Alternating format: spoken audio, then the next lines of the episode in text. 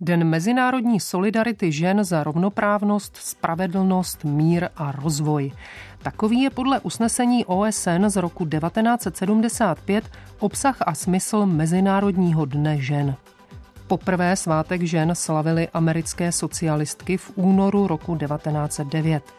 Jako mezinárodní svátek ho v roce 1910 na druhé internacionále prosadila německá revolucionářka a feministka Klára Cetkinová.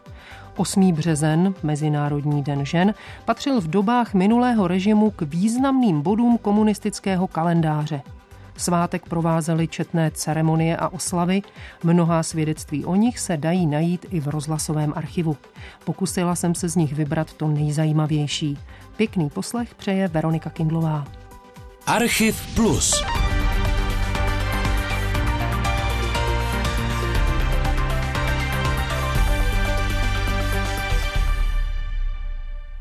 Pokud se na oslavy MDŽ za minulého režimu podíváme podrobněji, zjistíme, že měli několik rovin. Tou první byla rovina oficiální, ve které se žena oslavovala především jako pracující, jako bojovnice za socialismus a mír. Její součástí bylo přijímání ženských delegací všelijakými činovníky. To nejprestižnější se odehrávalo na Pražském hradě. Slavnostní odpoledne potrhuje prostředí nové galerie Podél stěn, doslova mezi záhony růžových cyklamenů, očekává 130 žen ze všech krajů naší republiky, představitele strany a vlády, kteří je pozvali na toto tradiční setkání. Tato slavnostní chvíle nastává v okamžiku, kdy vstupují členové a kandidáti předsednictva Ústředního výboru komunistické strany Československa v čele s generálním tajemníkem Gustávem Husákem, předseda Ústřední kontrolní a revizní Reportoval komise. z Pražského hradu Jaroslav Veverka 7. března 1975. Prezidentské setkání se totiž zpravidla konalo den před svátkem samotným. Nejstarším takovým v rozhlasovém archivu dochovaným setkáním je to z roku 1962. Tehdy byl prezidentem Antonín Novotný. Já, já jsem z Nový nad Popelkou a jsem vedoucí kolektivu a mám vám vyřídit srdečný pozdrav od nás Nové Vsi, od našich traktoristů. Vás taky pěkně pozdravuji a snažíme se, aby naše práce byla lepší. Naše jezero splnilo v rostliny výrobě všechny dodávky, kromě brambor, teda bylo horší s bramborama, A ale... proč, proč? No, vůbec... Ono Co horší... ti jde proč? No, z části bych řekla, vymlouvají se na špatnou sadbu. Ale řekla Dřív bych, každý, kdo pěstoval brambory, každý sedlák a každý chalupník, tak nejméně třikrát je oborával. ano, je to ano, tak, jo? ano, ano, ano. Přitom, než dal do země, než dal do země ten brambor, tak ho prohlížel. Ano, ano. Dali si práci, že vysypali na mlad brambory a museli se brambory přebírat. Podívali se, kolik má klíček každý má brambor. oček, ano, no, ano, oček. správně. A když bylo hodně oček, dali na stranu, sadili se, který měl málo, dal se stranou. Dneska se to veme, dokonce se chodí po vesnici, sbírá se to ve sklepě, Ano, co komu zbylo, ano, že a pak se to sadí do země. Sadí se to tam, jednou se to oborá, že zaválčujou to a nechají to tak. Setkání delegace žen s prezidentem a vládou u příležitosti MDŽ začínalo zpravidla prezidentským projevem. Máme je dochované od roku 1969 a je lhostejné, zda je pronášel Ludvík Svoboda, nebo to, když byl Svoboda už nemocný, předseda vlády Lubomír Štrougal, anebo Gustav Husák. Všechny byly téměř stejné. Stalo se již pěknou tradicí, že v tento den vyslovujeme ženám hlubokou vděčnost za všechno, čím spolu vytvářejí a obohacují naší společnost. Tradiční součástí prezidentského projevu k MDŽ byl samozřejmě výčet všeho dobra, které socialismus ženám poskytuje a kterého si ženy jsou dobře vědomé. Velmi si vážíme společenské angažovanosti žen, podpory, kterou poskytují politice komunistické strany Československa, jejich účasti na uskutečňování programu 16. sjezdu strany. Snad, aby to nevypadalo úplně hloupě před těmi šťastnými socialistickými ženami, které byly vlivem neefektivního plánovitého hospodářství nucené stát ve frontách, schánět pod rukou, improvizovat, směřovat se s tím, že něco není, vždycky prezident zmínil i nedostatky. Víme, že je nemálo oprávněné kritiky na různé nedostatky v tomto směru. Všechny odpovědné orgány od zhora dolů se musí s větším důrazem starat, aby se plnila uznesení ústředního výboru KSČ v těchto otázkách, aby lépe fungovaly služby, doprava, obchod. Po prezidentovi mývala projev předsedkyně Svazu žen. Do roku 1973 to byla Gusta Fučíková, od roku 1974 až do zhroucení komunistického režimu Marie Kabrhelová. Dovolte mi, abych vám v závěru upřímně poděkovala za pozvání delegace československých žen na toto setkání. Přijměte zároveň ze srdce pramenící ubezpečení, že naše ženy dají všechny své síly, schopnosti a nadšení pro uskutečňování závěru 15. sjezdu komunistické strany Československa, že budou odpovědně spolu vytvářet nové hodnoty, že budou rozmnožovat hmotné i duchovní bohatství bohatství naší vlasti, aby rostla do ještě větší krásy. Jen rok 1968 tento pokojný průběh setkání narušil. Duch pražského jara zasáhl i oslavy MDŽ u prezidenta. Tehdy tu komunistická funkcionářka z Hradce Králové Věra Šťastná přednesla poselství žen, které pro rozhlasové noviny schrnula redaktorka Božena Kubínová. Ještě přednedávnem jsme se domnívali, že tak řečená ženská otázka je u nás vyřešena řekla dnes v zastoupení svazu žen Věra Šťastná. Byl to, jak dokazují stále četnější diskuse nejen ve svazu žen, ale i v odborech mezi lékaři i sociologi, jeden z omylů, který nepříznivě ovlivnil postavení více než poloviny našeho obyvatelstva. V číslech vypadá postavení československé ženy takto. V počtu zaměstnanosti je na úrovni vyspělých západoevropských států. Jinak však v poměru ke svým mužským kolegům vydělává zhruba o třetinu méně. Naproti tomu věnují ženy u nás tři až pětkrát více času na práce v domácnosti, než je průměr v západní Evropě. Po nastolení normalizace už podobná kritika během hradních oslav MDŽ slyšet nebyla. Ani při neformálních rozhovorech s pozvanými ženami. Kdybyste dovolili, já bych vás tady na malou chvíli ještě vyrušil. Nejdřív bych se zeptal vás, co pro vás to dnešní setkání na Pražském hradě s nejvyššími představiteli strany a vlády znamenalo? Já to nedovedu ani vysvětlit, já jsem šťastný. No jsou to chvilky nezapomenutelné. No opravdu, já si toho moc vážím a No nevím, jak bych to úplně řekla, moc si toho vážím. Že jsme... Pro vaši další práci? No budeme se všemožně snažit a sice, aby jsme to vrátili jiným způsobem, že jsme se sem dostali, tak to vrátíme Jsem jinak. velice povděčná no. za tohle pozvání. Mohu říct, že když jsem uviděla ty ženy z celé republiky, že jsme tady světí, jaké cti se nám dostalo, tak věřte, že jsem si i poplakala. Takto dojaté byly ženy na oslavě MDŽ v roce 1973. Rozhovory s ženami pozvanými na oslavu na Pražském hradě přinášelo rozhlasové zpravodajství každý rok. V roce 1971 si s nimi redaktorka Alena Jadavanová povídala o tom, zda jim muži pomáhají. No, ale jo, pomáhají, když třeba dělám ve veřejné funkci, když mám jít na schůzi nebo tak, tak říkám, mámo, já tě pomůžu, aby si na tu schůzi mohla jít včas. Já jsem členkou JZD Sluštice, jsem u Prasnic, mám hezký výsledky. V loni jsem byla vyhodnocená a byla jsem tady na hradě. Letos jsem tady zas, mám ještě lepší výsledky než v loni, mám 2,30 0,65 na jednu ustájenou prasnici a žádný mě nedohoní. Co si myslíte, vy nebo to o vás říkají druzí? Ne, já jsem první v republice. Státní vyznamenání jsem dostala. To vám gratuluju. Mezi ženami, kterými k MDŽ gratuloval prezident, bývaly nejen nejlepší rolnice a dělnice, ale i učitelky, vědkyně nebo sportovkyně.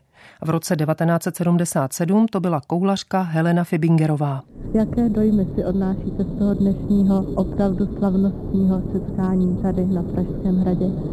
Tak pochopitelně samé hezké a právě tyto dojmy mě posílí na cestu, která mě tento týden čeká Je to cesta do španělského San Sebastiánu, kde se koná halové mistrovství Evropy. Takže pojezdu s vědomím, že který nejen nám sportovců se dostává té nejlepší péče a vyznamenání od našich nejvyšších představitelů, ale i jako ženě v den svého svátku, takže opravdu odejdu vyzbrojená k bojům velkou odvahou. Dodám, že zmíněné halové mistrovství Evropy v San Sebastiánu Helena Fibingerová vyhrála.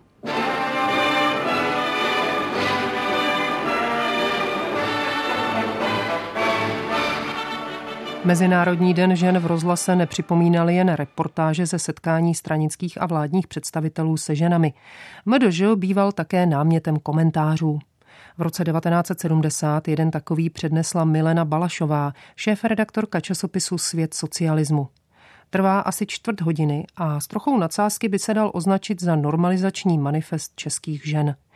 Milena Balašová v něm soudružkám ženám mimo jiné připomíná, jaké to bylo štěstí, že v srpnu 1968 přijeli tanky. Přišli za pět minut dvanáct, než se kontrarevoluce projevila ve své klasické formě vražděním a drancováním. V Maďarsku bylo pobyto v roce 1956 40 tisíc lidí. 40 tisíc obětí naivní víry, a promyšleného běsnění. U nás bylo několik desítek mrtvých. Nemuseli být, kdyby ti, kdo všechno organizovali, nezneužili důvěřivosti mládí a neposlali je na smrt. Jenom doplním, že ty mrtvé v Maďarsku a v Československu nezavraždila kontrarevoluce, ale sovětská vojska. Milena Balašová ve svém protikontrarevolučním běsnění skritizovala i zrušení pracovních sobot, které také přinesl rok 1968. Pracujeme teď pět dnů v týdnu a přesto si někdy myslíme, že jsme uspěchanější a nervóznější než dříve. Snažíme se totiž to, co bylo rozděleno na šest pracovních dnů, vložit do pěti – včetně nákupu, úklidu, prádla, kadeřníka i švadleny. Tomuto tempu podřizujeme život dětí. Znovu si rozvážit, je-li správné, že děti musí šestidenní školní látku zvládnout za pět dní. A jestli jim potom vůbec ty dva volné dny stačí k rekreaci. Jenom pro zajímavost, Milena Balašová, kterou jste právě slyšeli, zastávala v 70. letech funkci náměstkyně generálního ředitele Československé televize. A jak napsal Lubomír Dorůžka Josefu Škvoreckému, proslavila se tím, že zaměstnankyním televize zakázala chodit do práce bez podprsenky. Dodržování příkazu hlídali vrátní, kteří ženám vstupujícím do budovy televize sahali na záda, zda požadovaný kousek spodního prádla mají. Občas prý některý slíznul jednu soudružskou. Posloucháte Archiv Plus. Osobnosti a události ve zvukových vzpomínkách. Premiéra v pátek po 8. večer na Plusu. Z komentářů k MDŽ si teď pustíme jeden docela kritický.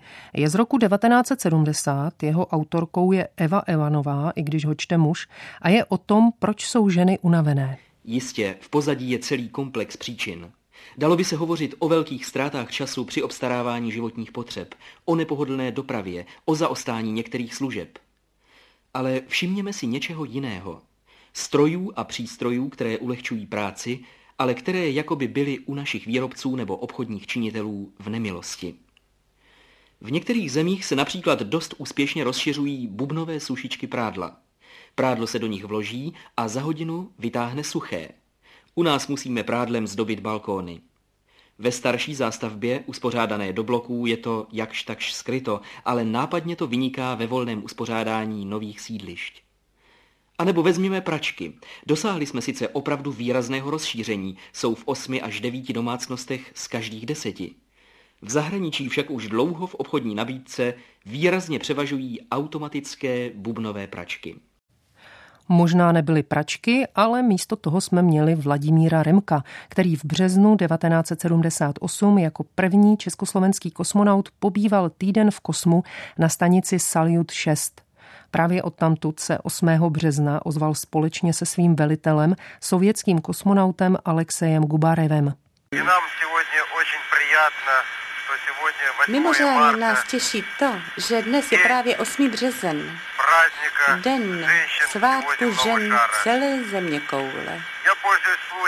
Dovolte mi, abych využil této příležitosti a jménem naší posádky Salut 6 poblahopřál ženám celé země koule. Po Alexeji Gubarevovi si vzal slovo Vladimír Remek. Dovolte mi, abych se i já připojil eh, a pozdravil především naše československé ženy eh, u příležitosti Mezinárodního dne žen, všech pokrokových lidí na celém světě. Chtěl bych eh, popřát všem našim ženám, tak jako u nás na orbitě není nad námi ani jediného mráčku, prakticky ten po všechen čas svítí slunce. Chtěl bych, aby i u vás na zemi, nejen tento den, ale po všechny dny příští, svítilo slunce. Blanky, byla blankitná obloha, aby u vás byla překrásná nálada, sváteční nálada. Přál bych vám mnoho zdraví, osobního štěstí, úspěchu v práci a především, aby všude na zemi byl mír. Děkuji. Takhle pěkně poděkoval moskevský zpravodaj Ilja Jenča. Vedle roviny oficiální, ve které byl Den žen pojímán jako oslava žen, co by budovatelek socialismu a bojovnic za mír, měl 8. březen ještě další roviny, mnohem niternější a řekla bych bližší běžným lidem. Jednou z nich byl MDŽ jako svátek matek. Chodíte už všetci do školy a víte, že v sobotu bude mať mama veľký sviatok. My pochválíme, ešte dáme dar, a ešte... No vieš, ako sa ten deň volá? Šanko. Medzinárodný deň žien. No a prezrate mi, že aký darček ste máme prichystali? Ja viem. Srdiečko. Srdiečko? Aké srdiečko? Z čoho? S kvetinkou, s podladnicou. Vyprávěli v roce 1980 v pořadu o pěstounské rodině dvě děti redaktorce Handlové.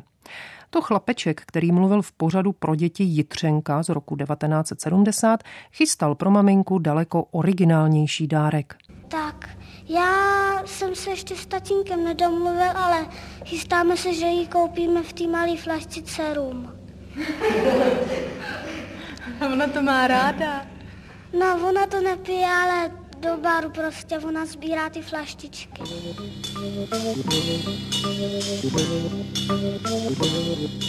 Mimo oficiální půdu všelijakých stranických a vládních úřadů se 8. březen velmi často chápal jako oslava ženství v té nejtradičnější podobě. V té, kde plnění závazků plynoucích ze závěru sjezdu strany není důležité. Milé ženy, my muži moc dobře víme, za co za všechno vám vděčíme a proto o tom jaksi neradí mluvíme. Raději se holedbáme tím, co všechno jsme my muži vymysleli, vynašli, vyskoumali, ale když už máte ten svátek, tak se přiznáme, kdyby nebylo nás mužů, nebylo by možná kolo na hřídeli, ale kdyby nebylo vás, nebyla by láska, domov, rodina. Říkalo se ve zvláštním vydání pořadu Kolotoč ke dní žen v roce 1979. Klára Cetkinová a vůbec všechny pokrokové bojovnice za rovnoprávnost by asi upadly domdlob. Patrně z celého tohoto pořadu, kde známí herci přáli ženám k jejich svátku. Byl mezi nimi i herec Petr Kostka. Přál bych ženám k jejich svátku a nejen k tomu dni, ale na pořád, abychom my muži trošičku pozapomněli na emancipaci žen a víc v nich viděli něžné pohlaví, abychom k ním byli něžnější všichni a víc jim pomáhali. Z mnoha gratulantů stojí za poslech ještě Radovan Lukavský. Já bych měl takový praktický přání. Přál bych našim ženám, aby nemuseli zbytečně utrácet čas na ty větší nebo menší svízele, který jim denně stěžují život a aby měli o to víc času na to, co je těžší a co by jim život zpříjemnilo. Například jim přeju, aby se jim tak dobře nakupovalo, aby z času ušetřeného na nákupech jim vybilo týdně aspoň na jednu návštěvu kina, koncertu nebo divadla navíc. A hlavně jim přeju, aby všichni, kteří proto můžou něco udělat, aby proto opravdu něco udělali. Rozhlas, stejně jako televize, vysílal u příležitosti Dne žen zábavné pořady. I v nich se o ženách mluvilo spíš jako o manželkách, partnerkách, tchýních, tedy hlavně jako o té krásnější polovině lidstva. Někdy to bylo poněkud uslintané povídání. Jestli pak víte, jak se zhůďat a holčiček stávají slečny a dívky. No, pak bych nevěděl. Studoval jo. jsem tento zajímavý přírodní úkaz pečlivě od svých 16 let ano. až do... No tak až no, do... To... No to, no tak, tak, jenom se nestýďte, jen to řekněte, no, až do, do, do dneška. No tak prosím, tak tedy na zimu se tak řečené hůdě zakuklí do kožíšku nebo něčeho podobného a my pozorujeme co? No, my nepozorujeme nic. Ano, zcela správně, dokonce vůbec nic.